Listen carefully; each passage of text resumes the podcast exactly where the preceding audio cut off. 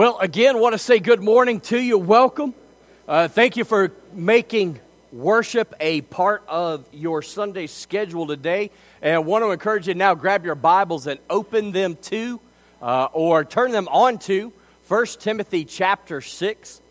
Uh, but if you do not have a paper copy or an electronic copy of God's Word, right there in the pew in front of you, uh, there is a copy of it, and you can even look in your bulletin and tell you the exact page of where our text is going to come from this morning. Is uh, we just want to continue to walk through our stewardship series for this week, and then next week um, we will wrap it up.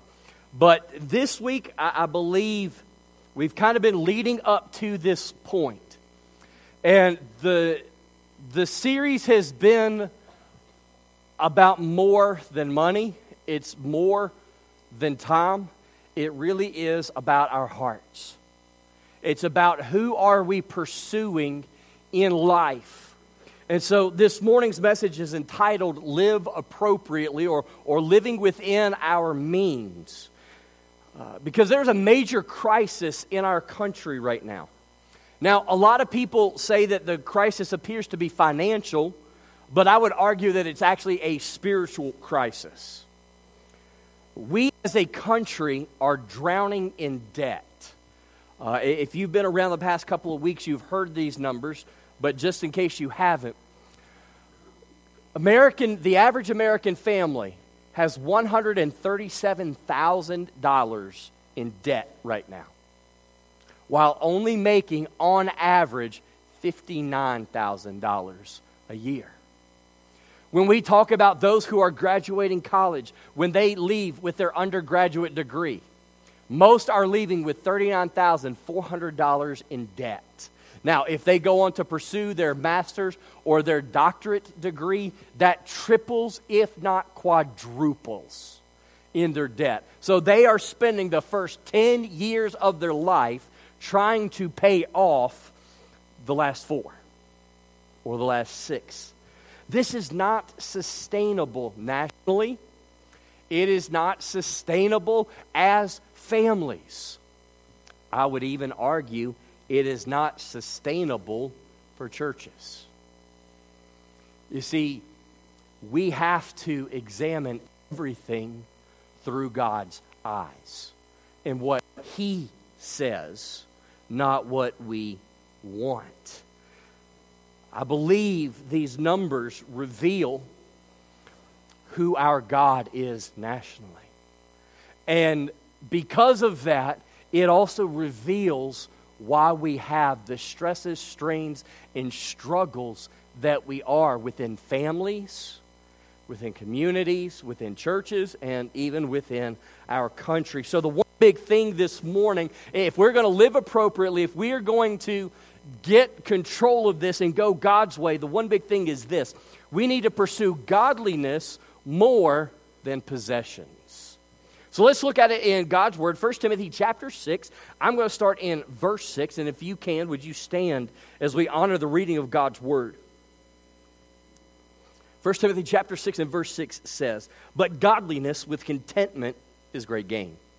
For we brought nothing into this world, and it is certain we can carry nothing out and having food and raiment or, or clothing, let us be therewith content.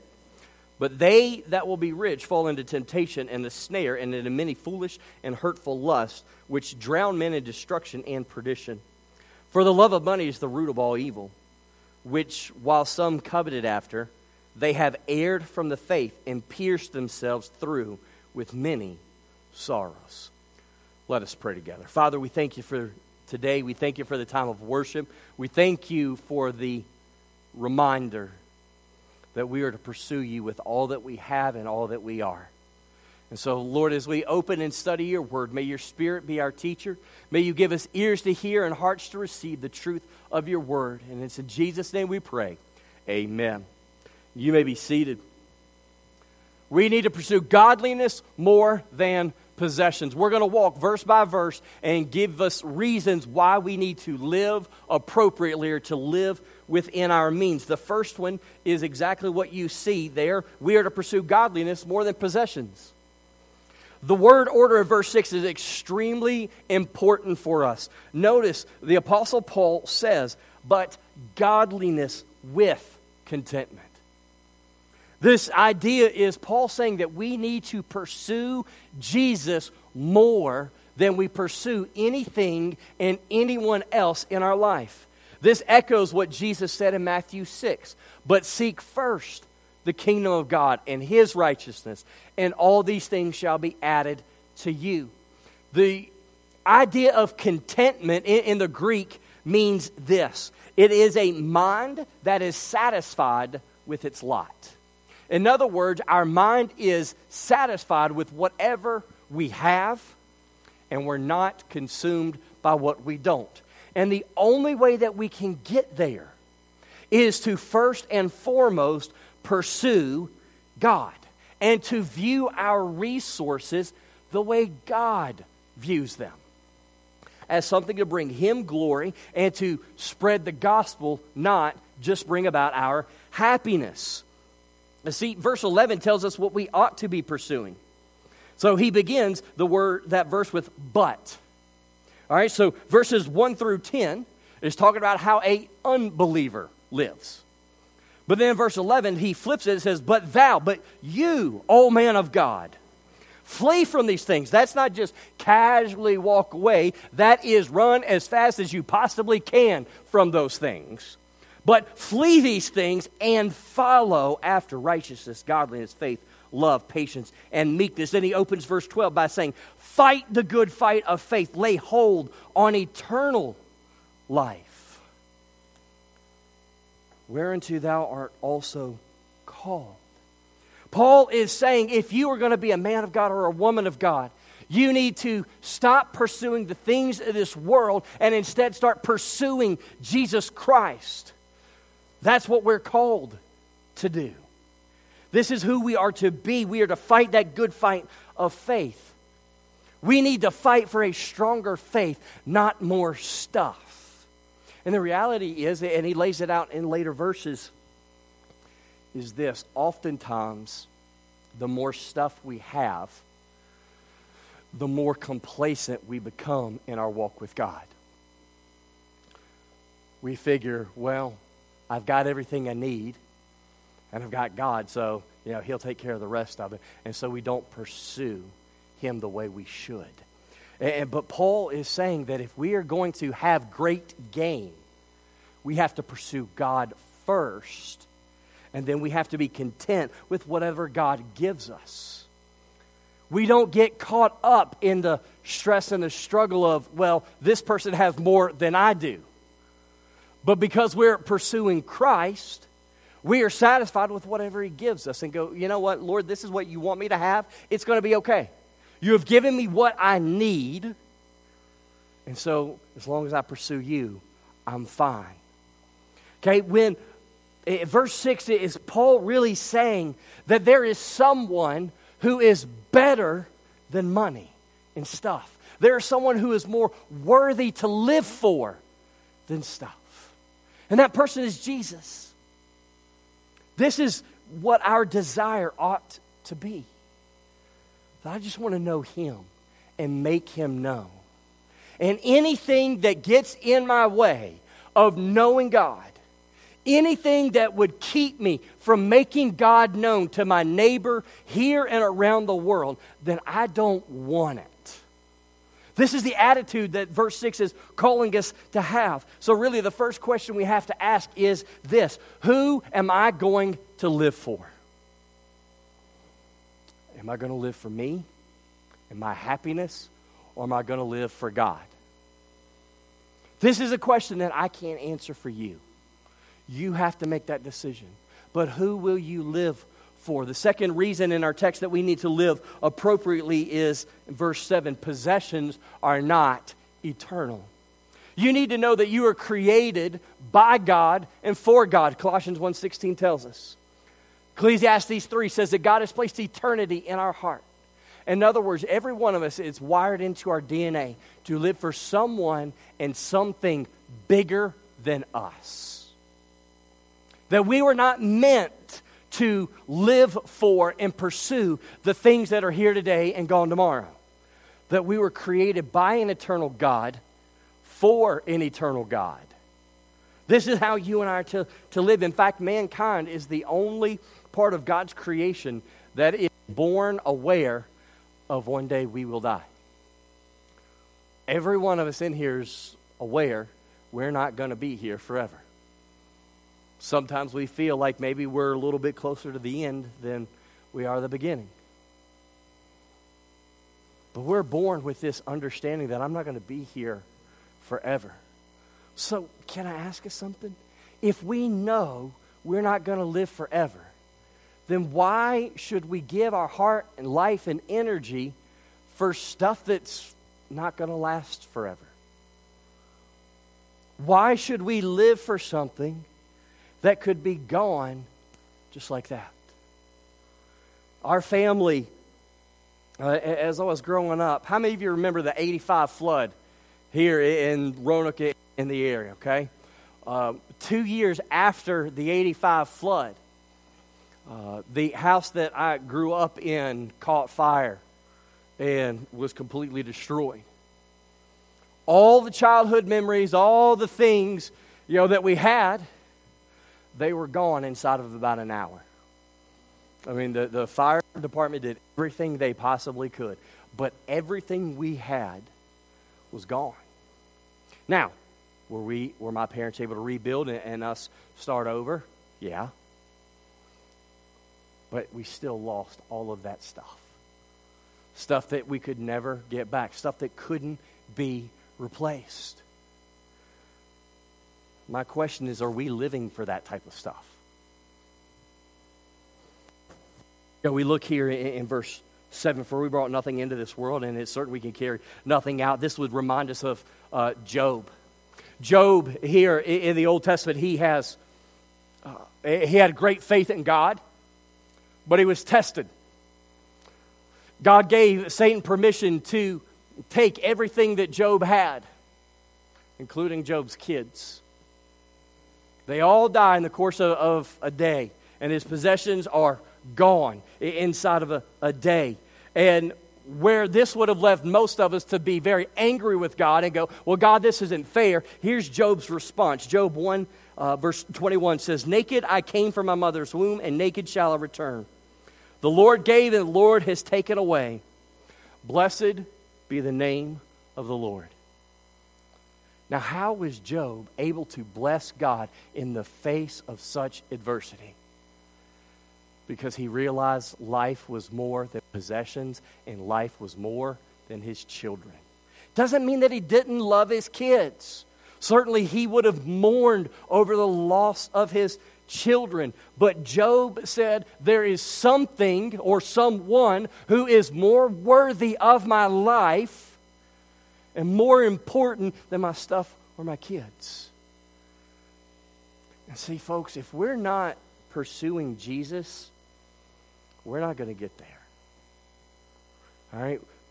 If we're not making Jesus a pursuit of our life, then we're going to be on this constant emotional roller coaster. One day we're going to be up here because life is going good. The next day we're going to be down here because, well, life's not going so good. The key to contentment is being committed to the faith in Christ and knowing that God knows what he is doing in everything that he is doing. Solomon, the wisest man who lived, in fact, he had more possessions than any of us can even imagine. Towards the end of his life, this is the conclusion he comes to Man shall take nothing of his labor which he may carry away in his hand. In other words, when you die, you're not taking a bit of it with you. So why live for it? Why make your life about the pursuit of stuff that in an instant is going to be gone? This is a question that we have to wrestle with in our text. I want you to think back to Christmas. All right, parents, it could be this past Christmas or, or maybe a Christmas that you remember growing up. You know, you get to Christmas Eve, kids cannot sleep. They become insomniacs because they're excited for the next day. Now, mom and dad, they're doing everything they can. They collapse into bed in the wee hours of the morning, and here comes Junior bounding into the room after you've only been asleep maybe 30 minutes. And like, it's Christmas. I'm like, I know, I want to go to sleep. Like, the only Christmas present I want is just to sleep. But no, no, no. Junior's got to get up because those presents are calling to him. And so everybody goes in, and I don't know how it is in your house, okay? But the only day I can get my children to sit perfectly still is Christmas morning when I say, sit in your spot, or we are not passing out these presents. They are still as statues. It's kind of why I want to put like a Christmas tree uh, in church and even in their rooms, but that's another sermon for another Sunday. And so, man, you're handing them out and say, okay, go ahead, open that present. And they rip into it. Like, I'm not a good wrapper. All right? My, my Christmas presents look like a two year old wrapped them. And they destroy it in 10 seconds. And their reaction is always pretty much the same. Oh, thank you, thank you, thank you. Oh, we have always wanted this. This is so great. And they're all excited until you hand them the next one. And then they put that one there. Oh, thank you, thank you. Oh, this. I mean, it, on and on and on, right? And you've got them like five, six, seven things.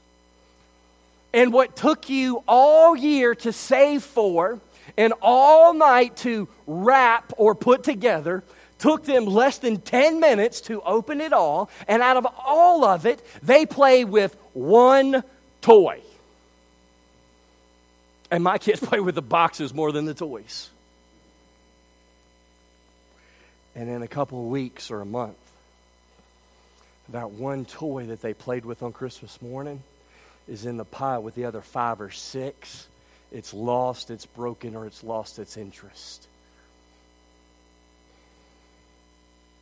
And this is how adults are treating stuff. We think if I can just get this, if I can just get this promotion, if I can just get this title, if I can just get this raise, that then everything's going to be okay. But the reality is this that the more we get, the more we want. It's a lot like drinking seawater. But we'll come back to that in a little bit. You see, living for stuff and people who live for stuff are never going to be satisfied for two reasons. Number one, it can be gone in a second. And number two, it'll never satisfy because we were created for eternity and all the stuff we have, it's temporary. Another reason that we need to live within our means is because God has promised to meet our needs. There in verse 8, and having food and raiment, that, that's food and clothing, let us be there with content, or having the basic necessities of life. Now, this verse takes us back to uh, Genesis chapter 28.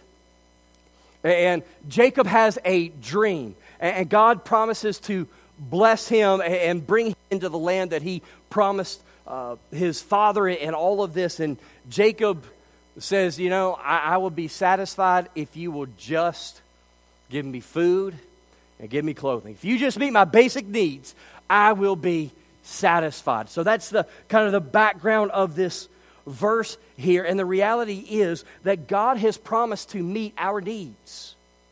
That as you and I pursue Him, He's going to take care of us. We see it in Matthew 6.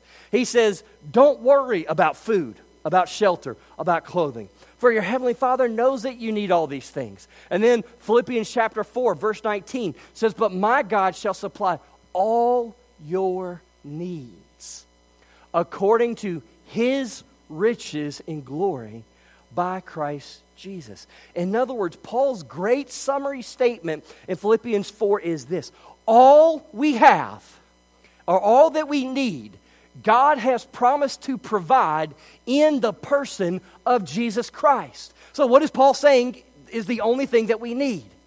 A relationship with Jesus.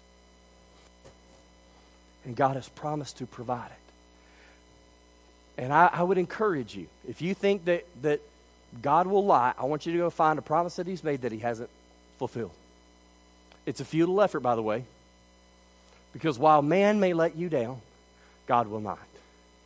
Because he is a loving, gracious, merciful Father who knows what we need and he has promised to provide it. He may not give us all we want, but he will provide all that we need. And when we work long hours and we do all of these things, this is what our life is saying God, I can't trust you to take care of me. I can't trust you to take care of my family. I have to do all these things so that they will have what they need. Because, God, I can't trust you.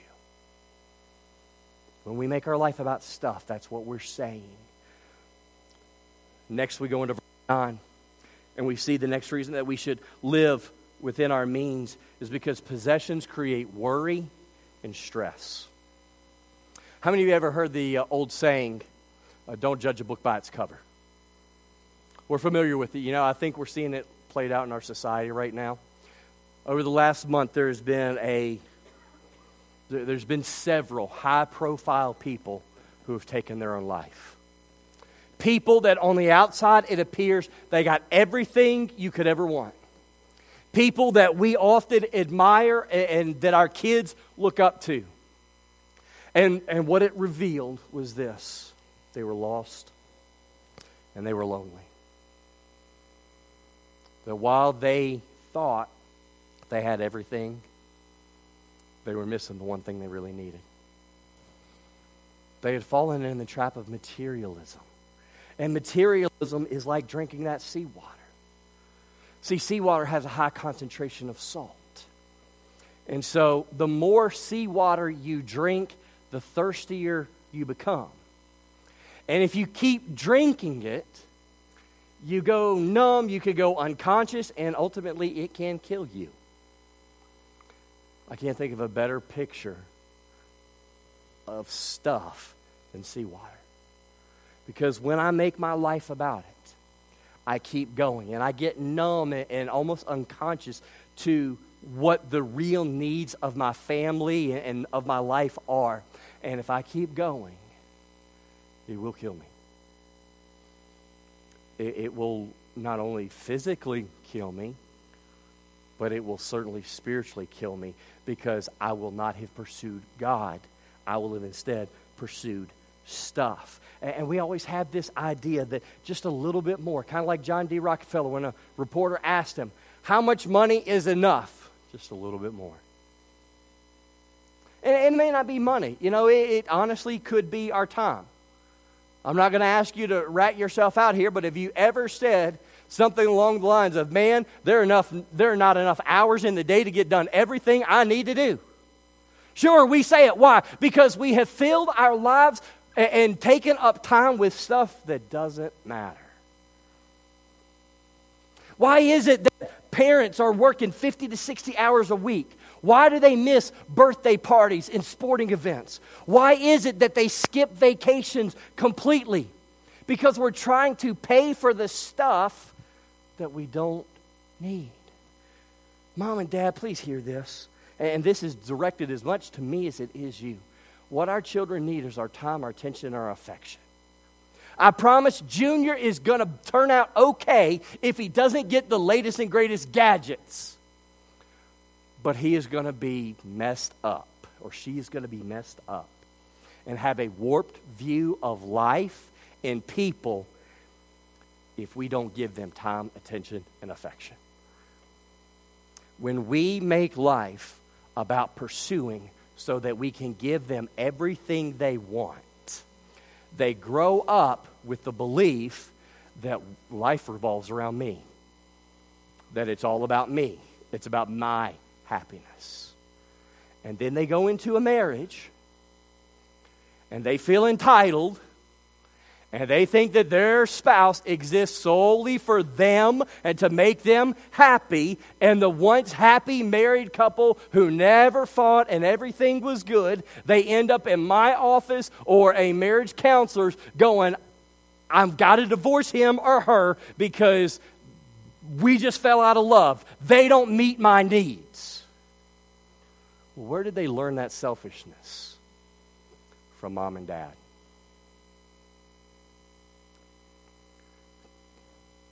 That's a heavy burden, guys. Okay?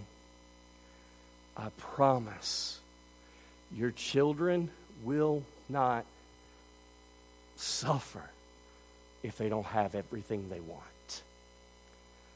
But they need to see a mom and a dad who love God, who pursue Him, who love them, and who show them what it means to live for God. But this is one of the greatest struggles we have in the American church. Uh, Mr. Parr, a former neighbor to uh, one of our members, had a great saying. Uh, his saying was this We have so much stuff that we can't enjoy any of it.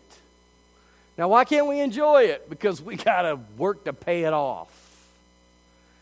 We're too busy trying to pay for it. Materialism has some very deadly fruits that come along with it. Fruits such as this selfishness, cheating, fraud, robbery, jealousy, hatred, violence, murder, oppression of the poor, immorality, and injustice. Materialism literally is the breeding grounds for hundreds, if not thousands, of other sins. And they are killing you slowly, but surely. The final and most important reason that we need to live appropriately, live within our means, is found in verse 10. Because possessions will pull our heart away from God. Hear me on this. Having stuff isn't a problem. Having nice stuff is not a problem. Don't mishear that.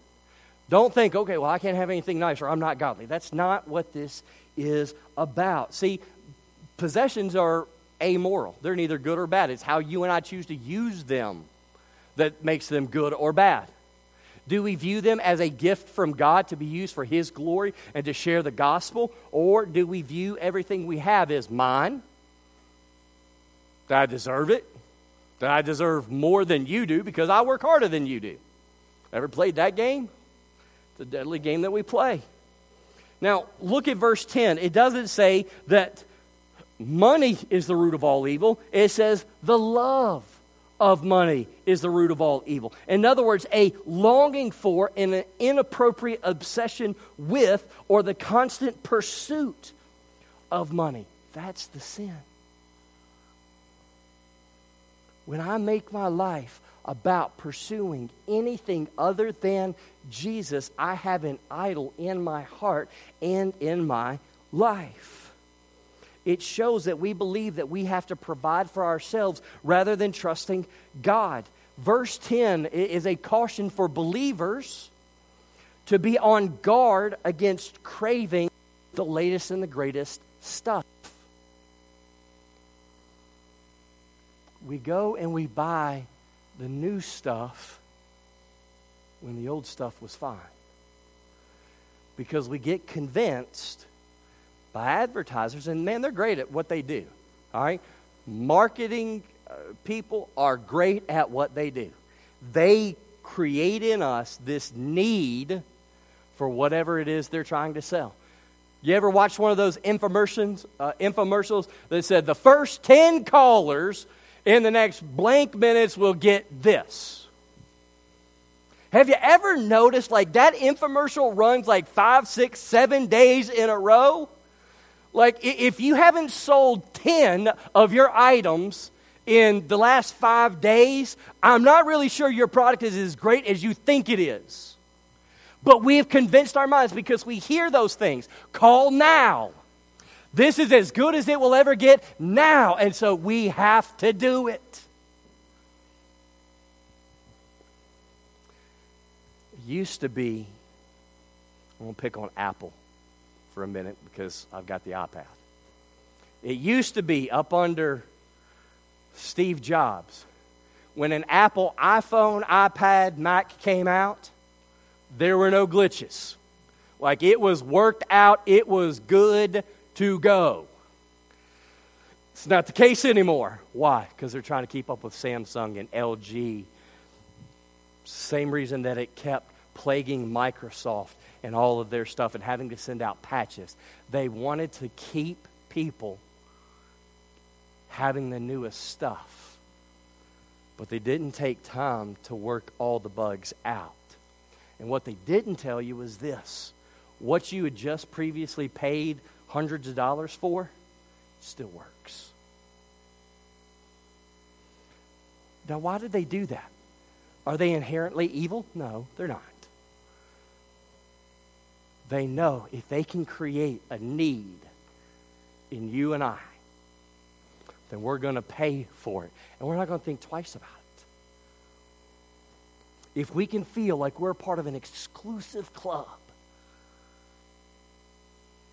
then they've got us.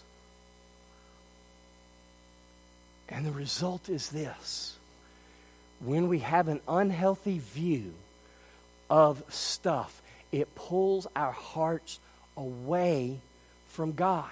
Because look at it again, verse 10 says, Which while some coveted after, they have erred from the faith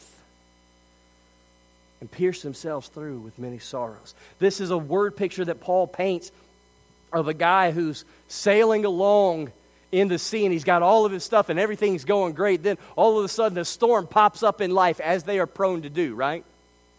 So they're sailing uh, along and this storm pops up and then all of a sudden for all the stuff that he's got on his boat, he doesn't have anything that can save him. Can't think of a better picture of the gospel than this. For all of our stuff,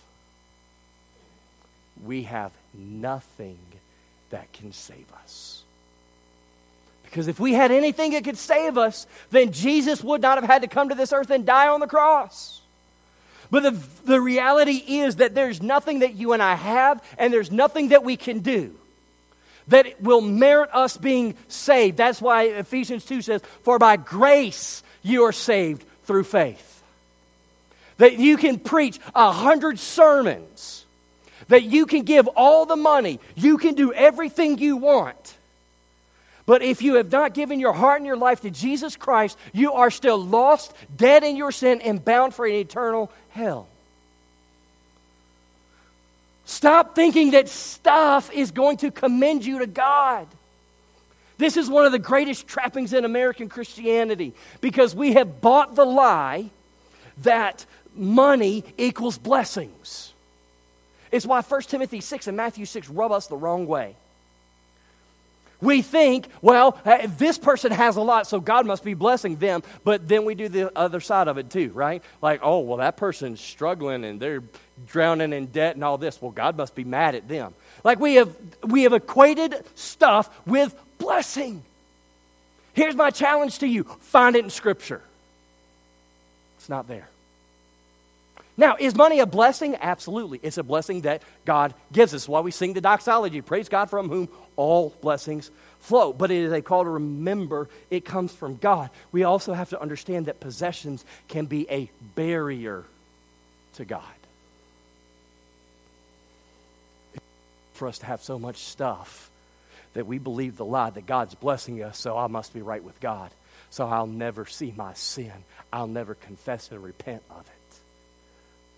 This is the trapping of stuff. Now, this isn't going to be up on the screen, but it is in your uh, outline here. I want to give some just really practical ways very quickly. Have a budget.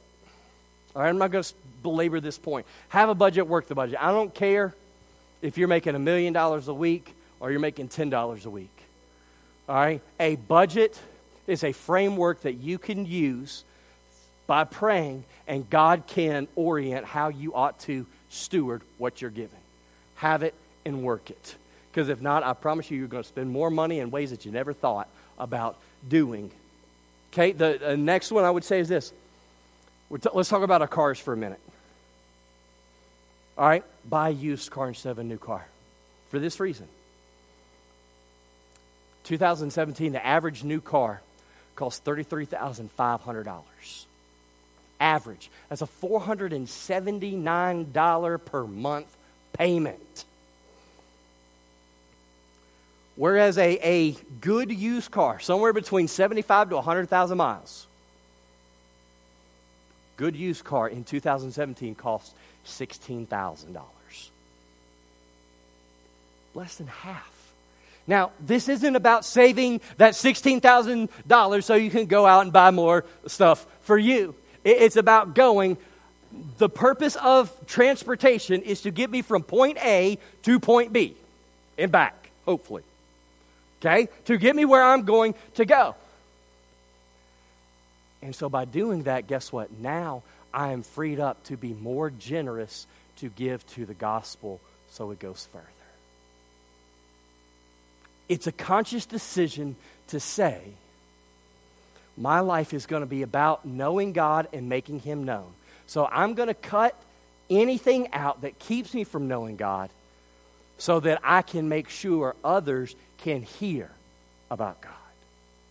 Let's talk about eating out versus eating at home.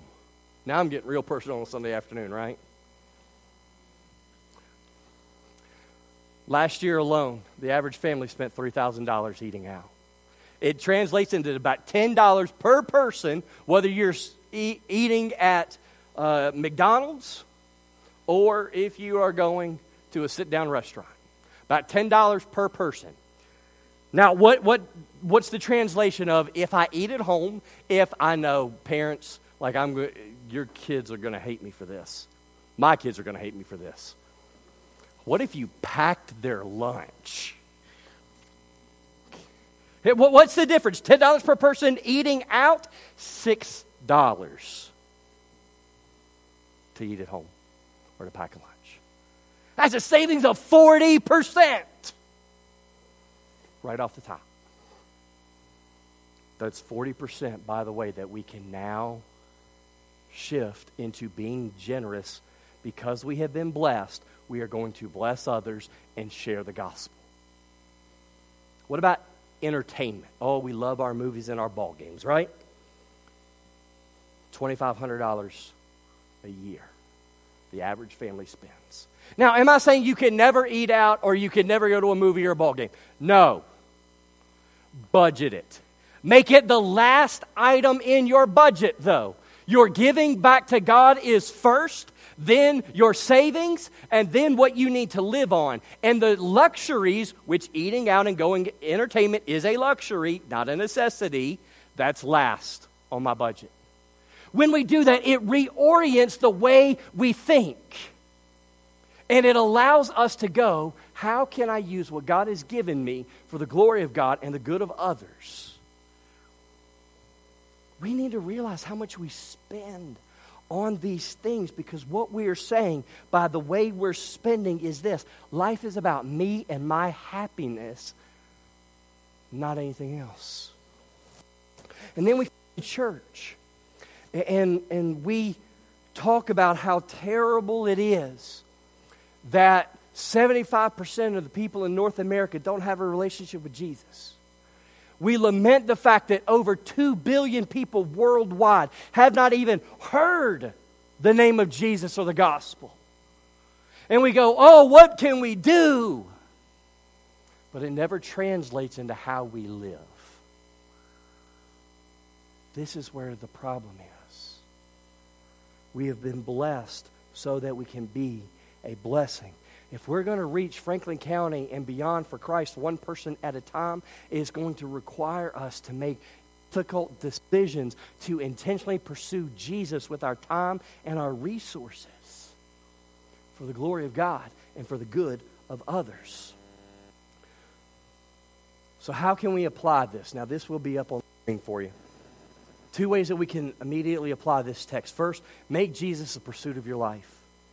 Verse 19 of 1 Timothy 6 is important for us to understand when, when he says, lay up in store for themselves a good foundation against the time to come. Uh, reference to the day of judgment, by the way. That they may lay hold on eternal life. Literally, what Paul is saying is heaven and hell are at stake at how we view our stuff. That a saved person will view it one way and a lost person will view it another way. So I would ask this question do you view it in a way that honors God or rejects God? Pursue godliness while being content with what God gives you. That's the great gain of our text. Then, number two, find your satisfaction in your relationship with Jesus. When I'm content with what God says about me, then what the world thinks about me, what others say about me, you know what, doesn't nearly matter as much. Because I know my greatest treasure is something that God has given me that this world can never take from me. And that's my salvation. And so my joy doesn't come in stuff. My identity isn't in the clothes I wear, the car I drive, the size of my bank account. My identity is that I was a sinner, lost and destined for hell. But God, in His love, sent Jesus to die on the cross for my sins. That when I confessed that I was a sinner, believing that Jesus died on the cross and that He is the only hope of salvation, that God took this dead man in sin and He breathed life into him. And now I am forever His. Make that your identity. Oh man, I, I wish I could just get in front of younger kids for this reason. To say, girls, don't let some snot nosed little boy define you by your beauty. And boys, don't let the other boys or other girls torment you and talk about you're not a real man if you don't have or do X, Y, and Z. Rather, I would simply say this but you seek first the kingdom of God and his righteousness, and you're going to be okay. Don't let the world define you because they will. They will define you. You're white, you're black. They will f- define you. You're skinny, you're fluffy. They, they don't, hey. they will define you. You're a college educated person and you're just a, you're nobody. They will define you by the size of your paycheck or your title or your power within an organization. They will define you, but here's the thing. Jesus says, Do not fear them who can not who can kill the body but not the soul. Rather fear him who is able to destroy both the body and the soul. You want to stop playing the comparison game? Then stop living for what the world says and live in what god knows When, when Jesus defines who I am, three things happen, then I'm done. Number one, I will live simply. I will see what I need, and then the rest of it I'm not going to pursue. I'm going to make those changes. Number two, I will live graciously because I have found so much joy in Jesus. I will want others to experience it. Number three, I will live for eternity. If I'm living for Jesus, I'm going to share what God has given me. As it says in verse 18, I'm going to lay hold uh, uh and build a strong foundation according to verse 19, and I'm going to want everybody else around me to have that same joy. That's why we need to live within our means. Because people are dying every single day and going to hell having never heard the gospel. I would ask this, this simple question. We're going to pray. When is that thought going to become intolerable to us? Would you stand with me as we're going to pray?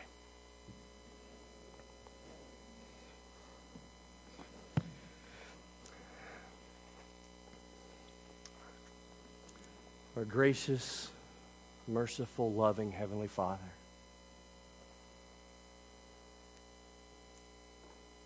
We come to you this morning having been blessed and privileged to come into your house and to sing your praises and to worship you and to study your word. We have been able to laugh, which is a good thing because you are the author of joy. I pray that, Father, we have even felt conviction because that means that you are dealing with us.